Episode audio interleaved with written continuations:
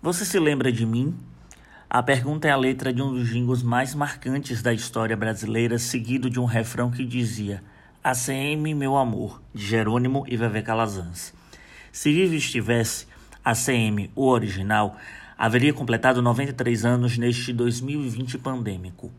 Recordo-me de dois momentos em que tive a oportunidade de vê-lo pessoalmente. Ainda criança, nos ombros do meu pai, quando a chegada de um governador em cidade de interior era motivo de praça cheia e fanfarrar na rua. E em 2006, já adolescente metida jornalista, durante uma visita do então governador e candidato Paulo Souto, também em Conceição do Goité, em plena campanha eleitoral.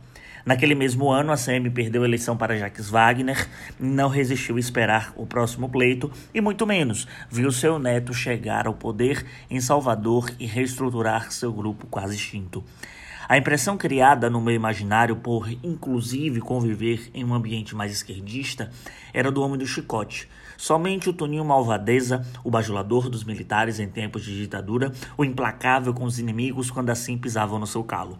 Mas no analisar das ações, me questionava a capacidade de se manter tanto tempo no poder e de como desbravou a comunicação em seu favor.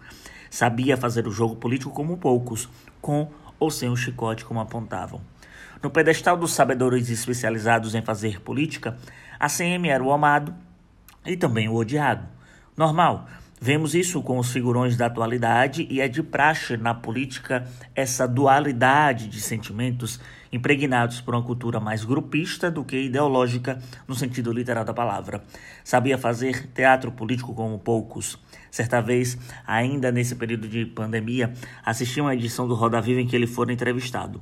Entre os colegas jornalistas, nós comentávamos como ACM era bom de oratória e de análise de cenários, tinha um olho de águia perspicaz. Tudo isso numa análise mais técnica, desprovida de qualquer sentimento do que já fez, do que não fez, do que era acusado ou do que era endeusado.